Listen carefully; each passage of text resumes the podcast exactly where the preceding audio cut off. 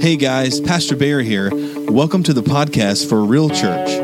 We meet every Sunday at 11:15 a.m. at the Worship Center on the campus of Central Christian School in Sharpsburg. You can also check us out online at www.realchurchcoweta.com or jump on Facebook at Real Church Coweta. I hope you enjoy this week's message. I'm not sure if you guys understand exactly um, what occurred when the birth of Christ happened. And so today and all through the Christmas season, that's what we're going to talk about. Um, we're going to talk about the unexpectedness of God. The unexpectedness of God is one of my favorite attributes of God. I love His mercy and I love His kindness. And I love I love his gentleness with us. But I tell you what, I really, really love his unexpectedness. I guess it's probably because at my core, I am a, I love, I love surprising people. Are you with me? I love setting up a scene where I can surprise people with a gift, like a really cool gift. Or I love surprising people with, you know, with you know, like going and seeing them and surprising them maybe for their birthday or, or, or for some other holiday or maybe my mom for Mother's Day. I really like doing that. I love doing the unexpected for other people. And here's the thing I've noticed God does too. And I love that about God. I love that about God. I don't know if you guys even realize this. Do you realize that by the end of the Old Testament, by the end of the Old Testament, in the book of Malachi, do you realize that the people that God chose to bring forth the Messiah were on the verge of total annihilation, and they were basically focused more on pagan gods than they were God Himself? Do you realize that? As a matter of fact, one of the main messages of Malachi, the last book in the Old Testament, was this you need to repent and you need to go back to your first love. You need to go back to the God who brought you here. You need to go back to the God that created you. You need to go back to the only God because there is no other God besides God Himself. And as the book of Malachi closed, and you may not have known this, there was silence from heaven for 400 years. 400 years. There was not there was not a prophet that came forward to speak truth to the Israelite people. There wasn't some huge event that occurred where God swooped down and intervened. There wasn't some major event that happened in the lives of the Israelite people where they saw the moving of the hand of God for 400 years. 400 years.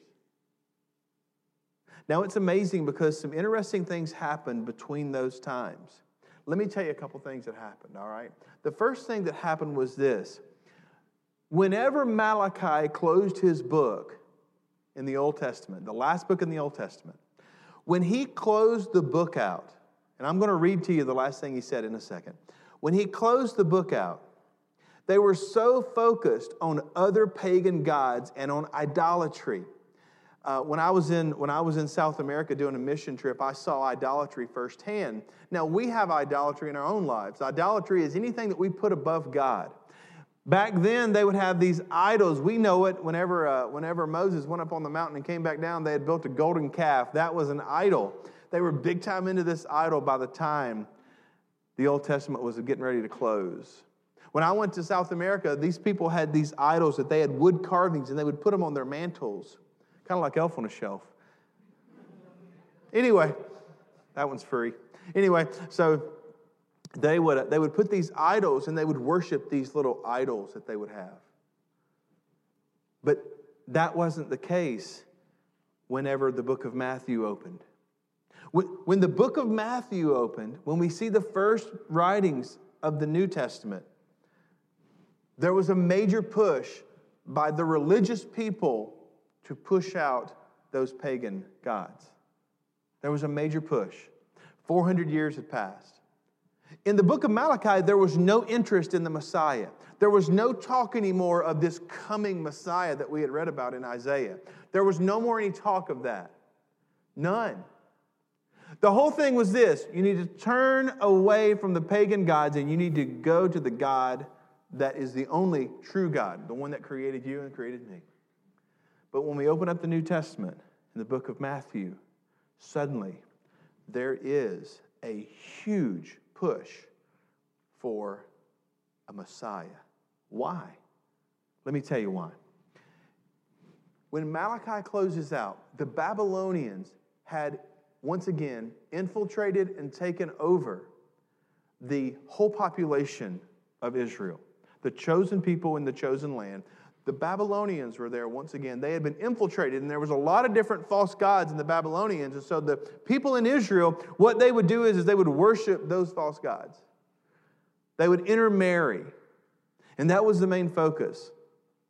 But you see, what happened in the 400 years when we open up Matthew is that the Romans, the Roman conquest had occurred.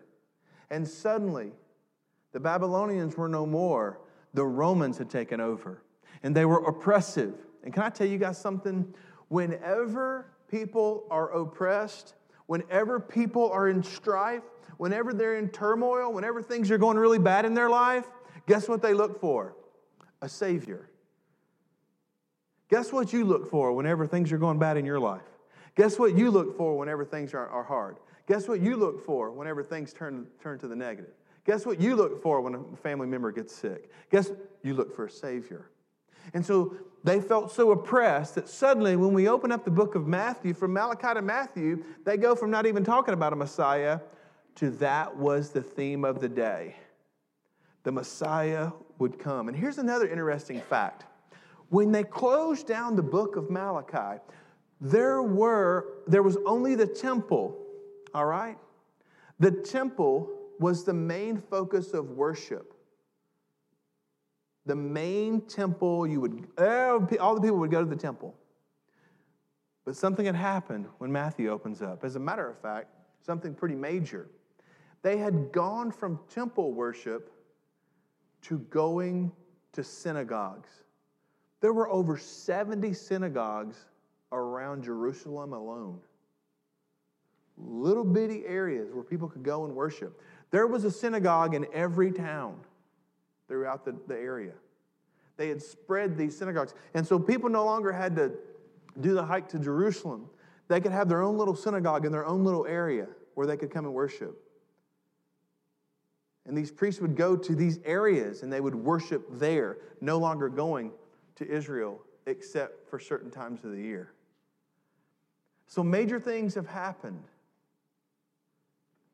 between the 400 years where God appeared to be silent. Here's what Malachi chapter 4 says. It's not going to be up on your screen, I don't think. Here's what it says Starting in verse 5, Malachi chapter 4. Here's what you do go to the New Testament, turn to Matthew, and then turn, get, get past all the introduction of the intro things, turn past those. And usually a few blank pages on your Bible. Go a couple more pages, and there you'll find Malachi. And here's the last thing he says. By the way, this is pretty amazing. So perk your ears up, grab some coffee if you need to. This is pretty amazing how God works. Look, I am sending you the prophet Elijah before the great and dreadful day of the Lord arrives.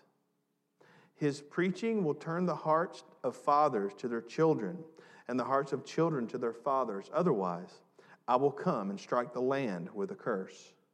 So, Malachi has one final thing he's going to say as he's closing it out.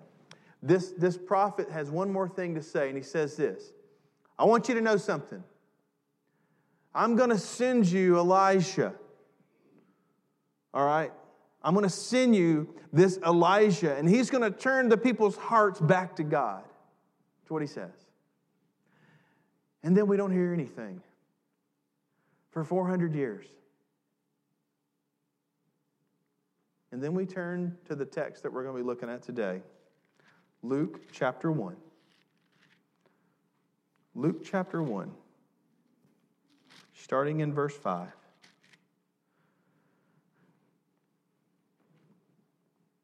It says this When Herod was king of Judea, there was a Jewish priest named Zechariah. He was a member of the priestly order of Abijah, and his wife Elizabeth was also from the priestly line of Aaron. Zechariah and Elizabeth were righteous in God's eyes, careful to obey all the Lord's commandments and regulations. They had no children because Elizabeth was unable to conceive, and they were both very old. This is starting to sound a little familiar. One day, Zechariah was serving uh, God in the temple, for his order was on duty that week. As was the custom of the priest, he was chosen by lot to enter the sanctuary of the Lord and burn incense. While the incense was being burned, the great crowd stood outside praying. Now, let me tell you what's going on here. I don't know if you guys realize this or not, but they took this pretty doggone seriously whenever they would go into the inner, inner courts. All right? Here's what they would do. If you look at a temple drawing, there's all kinds of different layers, but in the dead center, there's the temple, is, is, is where the main courts were. And I know you may not believe this, but people would stand outside and praying. They also stood outside for another reason. Do you know what the priests would do? The priests would rattle, they, they would put chains around their ankles. Because if they entered the Holy of Holies and they were unclean or un, unpure, God would strike them dead. And they would put chains around, and he would walk in rattling those chains. And as he goes in, he's rattling the chains, and so the people can hear the chains. Well, guess what happens if people don't hear the chains anymore and they hear a thud? They pull him out. That's what happened. So he's in the inner courts, in the very presence of God. It says, While Zechariah was in the sanctuary, an angel appeared to him, standing to the right of the incense altar.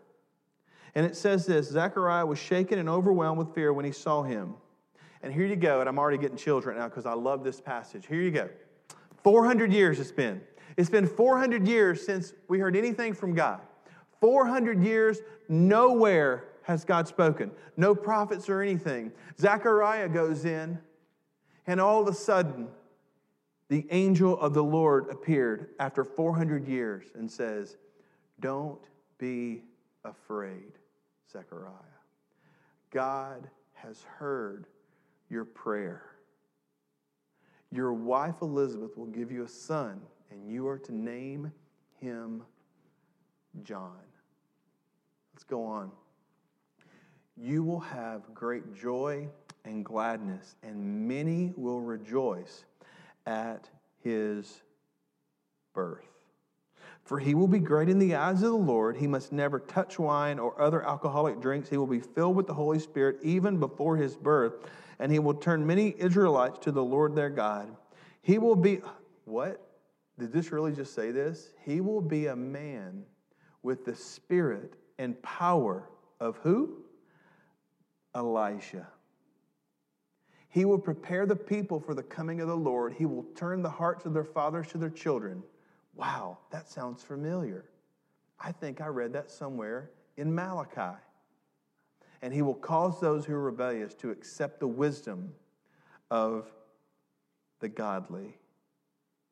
Zechariah said to the angel, How can I be sure this will happen? I'm an old man now. My wife is also well in years. Then the angel of the Lord said, I am Gabriel, and I stand in the very presence of God. It was he who sent me to bring you what? To bring you this good news. What in the world does this tell you about God? Let me tell you what it tells you about God. The first thing it tells you about God is this God's timing is absolutely perfect all right? God's timing is absolutely perfect. It's perfect. It's amazing. I don't know if you guys have ever thought, if you, those who are married, I don't know if you've ever thought about this, but Wendy and I have talked about this at times. Had Wendy and I met probably six months before we met or earlier, we would have never got married. We would have never got married. We never would have. I had been on a mission trip that humbled me and brought me to my knees and made me recommit to Christ. And it's funny, she had gone off to a seminary, and that's where we met at. But we would have never met. We probably wouldn't even liked each other. Wendy was in a sorority when she was in college. I always called those buy a buddy. She didn't like that. I called them that. She still doesn't today. But she was in a sorority. I didn't like that. She had several things going on in her life.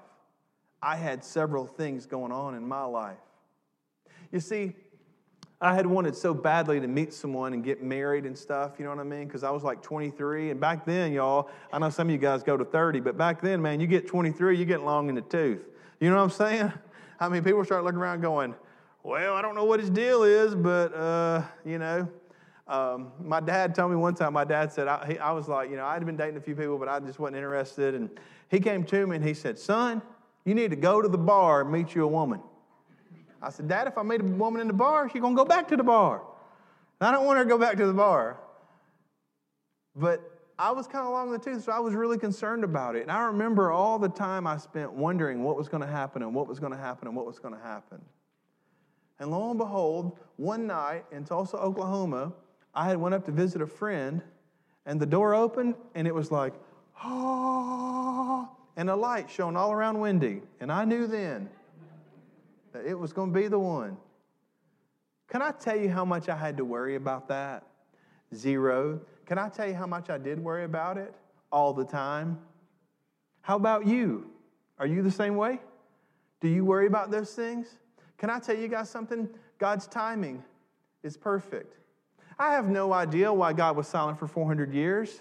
I have no idea. All I know is this God left off the Old Testament telling us that he was going to send and telling us his plan. He was going to send an Elijah like figure and he was going to be his plan.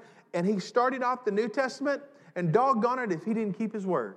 Isn't that amazing about God? Not only is his timing perfect, but he keeps his word. He kept his word. From the moment of Malachi spoke those words, and 400 years later, you'd think God had forgot after 400 years. But you know what? It was the most important thing on his mind. It was the most important thing to him that he keep his word. God's timing is perfect. Oftentimes, we don't understand God's timing. Can I be honest with you and tell you this? Oftentimes, I don't agree with God's timing. I think it should happen in this amount of time, and God thinks it should happen usually a lot longer time. Are you with me on that, y'all? A lot longer time. And what ends up happening is, is that it doesn't happen. I get frustrated. I wrestle with God. I pout like a sissy and I just want to get all mad and I call my friends like, I don't know, let's go to lunch. Let's talk about this thing. And we talk about it and eat and we, we wrestle with it. And then in the end, what happens is what happens all the time, and that is, is that God's timing is perfect. And if God doesn't want something to happen, I have to trust that He's okay and I'm okay with that. And what usually ends up happening is, is that God will come through exactly when I needed him to and not a minute before. And that's exactly what's happening here. Why is that? Well, because God wants to do the unexpected. He does. The second point is this God's plans are bigger than we expect. I want you to hear that. God's plans are bigger than we expect. You know, it was interesting. I'll brag on Wendy a little bit uh, since I rag her sometimes from here. I, I, I, I, had, you know, like I said, 20, I was 23 years old. And so um, I had a rule. Um, I knew I didn't look that good, but I wasn't going to marry an ugly woman. All right? I wasn't going to do it. I mean, I'm telling you, people tried to set me up with people, and I was like, hey, ugh. oh, hey, girl, what's up? so nice. Hey, what's up? And then I, what did you like her? She was so nice. You know what I'm saying? And my dad one time, one time told me, he said, well, son, I don't mean to break this to you, but you know, you know, you know, you know exactly Mr. You know, I don't even know who he said, but he said somebody that was supposed to be attractive, apparently. And I was like, yeah, I know, Dad, but I'd rather be single than marry an ugly woman. Everybody with me? Every guy there is going, sure is, that's right. I see y'all got lucky too. Um, but I just want to go marry an ugly woman. But it was interesting because I started because I was getting kind of nervous because all my friends were getting married. I was getting kind of nervous.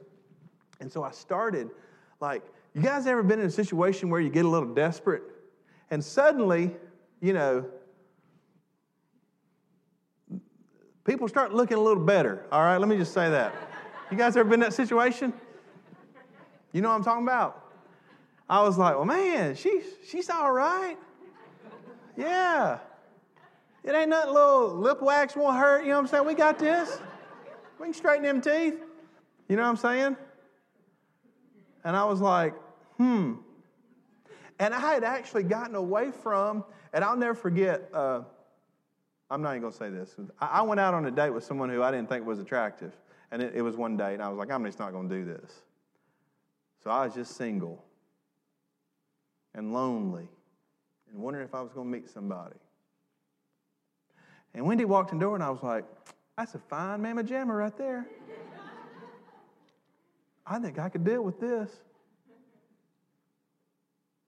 And the cool thing was, was when I first met her, I thought she was out of my league, and she was, and she still is.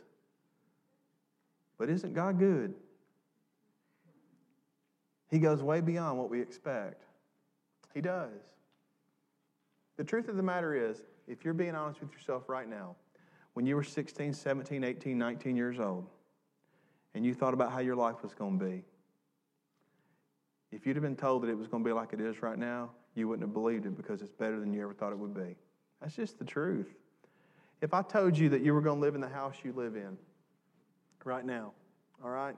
If I told you you were going to live in the house you live in, if I, I'm not saying people don't have problems.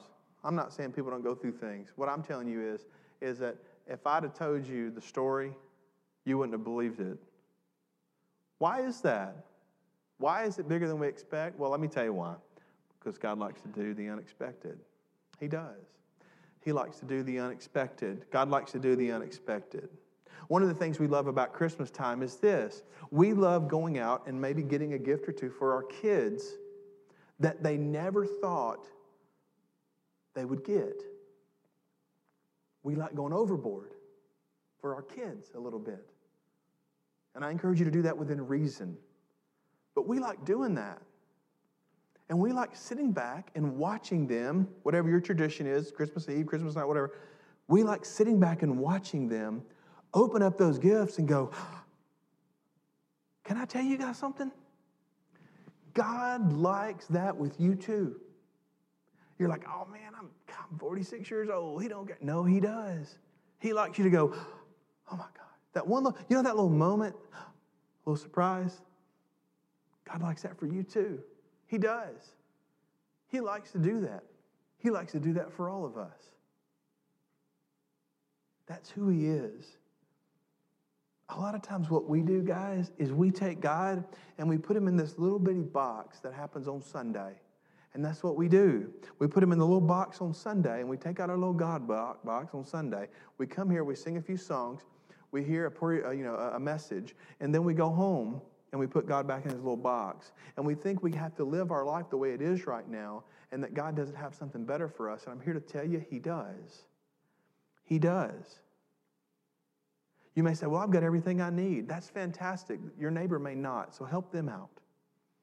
And that's better for you if you'll do that.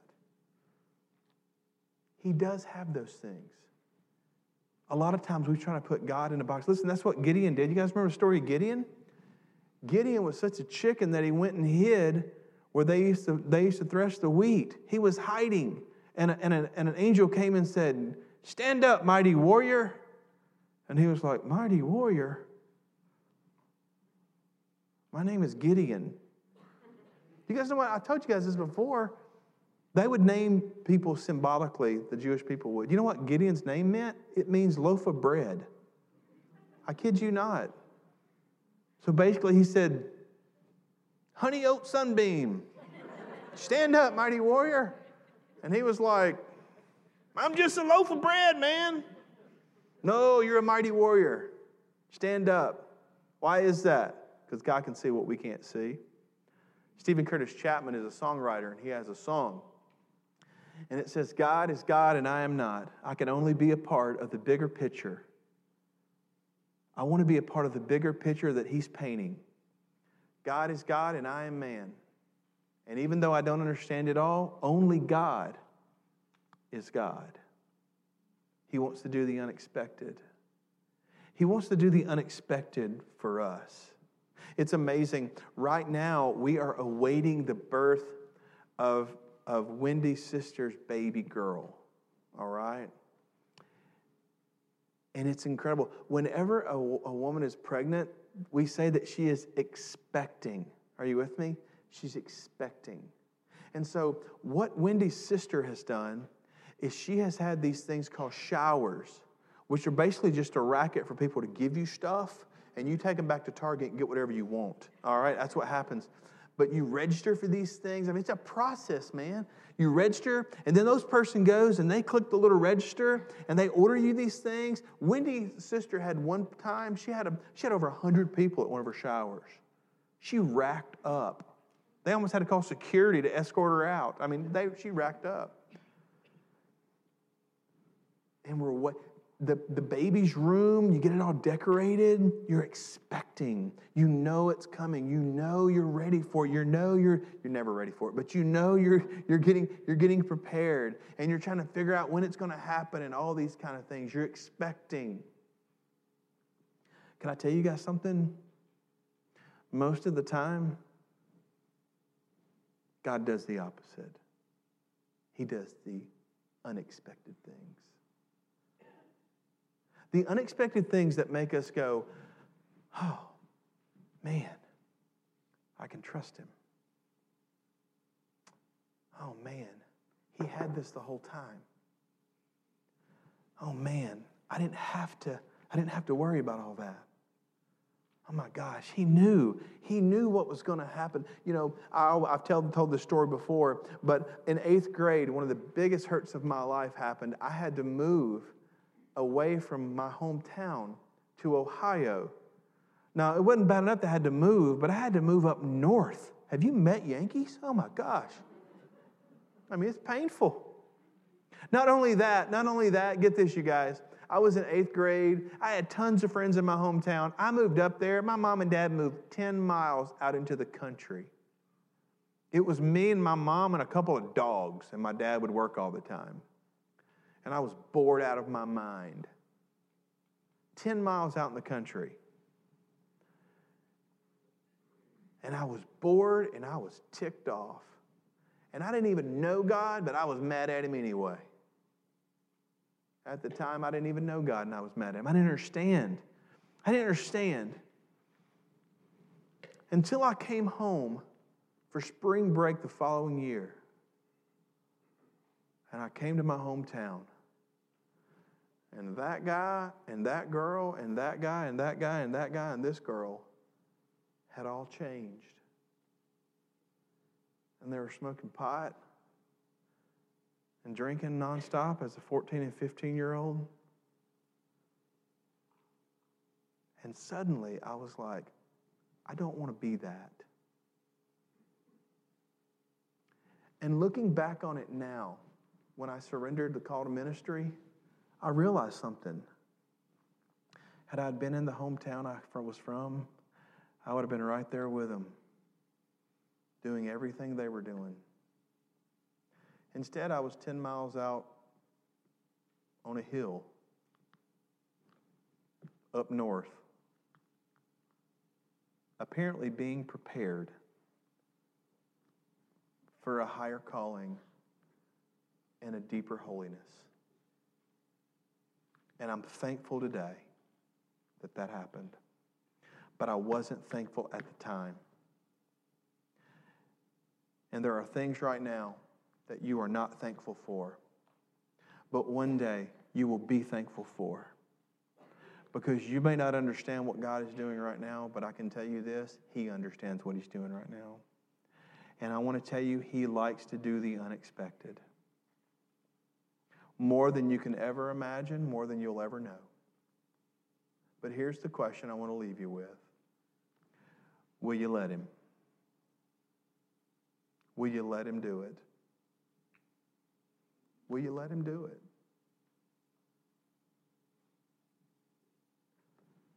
That's the question I want you to ponder this Christmas season. Will you let Him do it? Let me pray for you. God, Thank you for your word. Ooh, Lord, thank you so much for, for coming down at just the right time and doing exactly what you have said that you would do. God, 400 years was nothing to you. In the backdrop of eternity, you had a plan and a purpose and a goal. And just like, just like the scripture says, at just the right time, Zechariah went into that inner sanctuary. And at just the right time, at just the right time, he spoke. He was spoken to by that angel. And the angel says, Don't be afraid. God, I think that is the message that you would give us today. Don't be afraid. Let us be people that will turn our lives over to you and trust you, no matter what the situation and no matter what the outcome. We trust, God, that you're in full control and that you know what's best for us. In Jesus' name. Amen. Thank you for listening to the podcast of Real Church Coweta. If you have any questions or if you would like to contact us at Real Church, please go to our website at www.realchurchcoweta.com and click on the Contact Us tab. We invite you to join us on Sunday at 11:15 a.m. at the Worship Center on the campus of Central Christian School in Sharpsburg. Also, check out our website or Facebook page for directions. Until next time, God bless, and remember to love God, love others, and live real.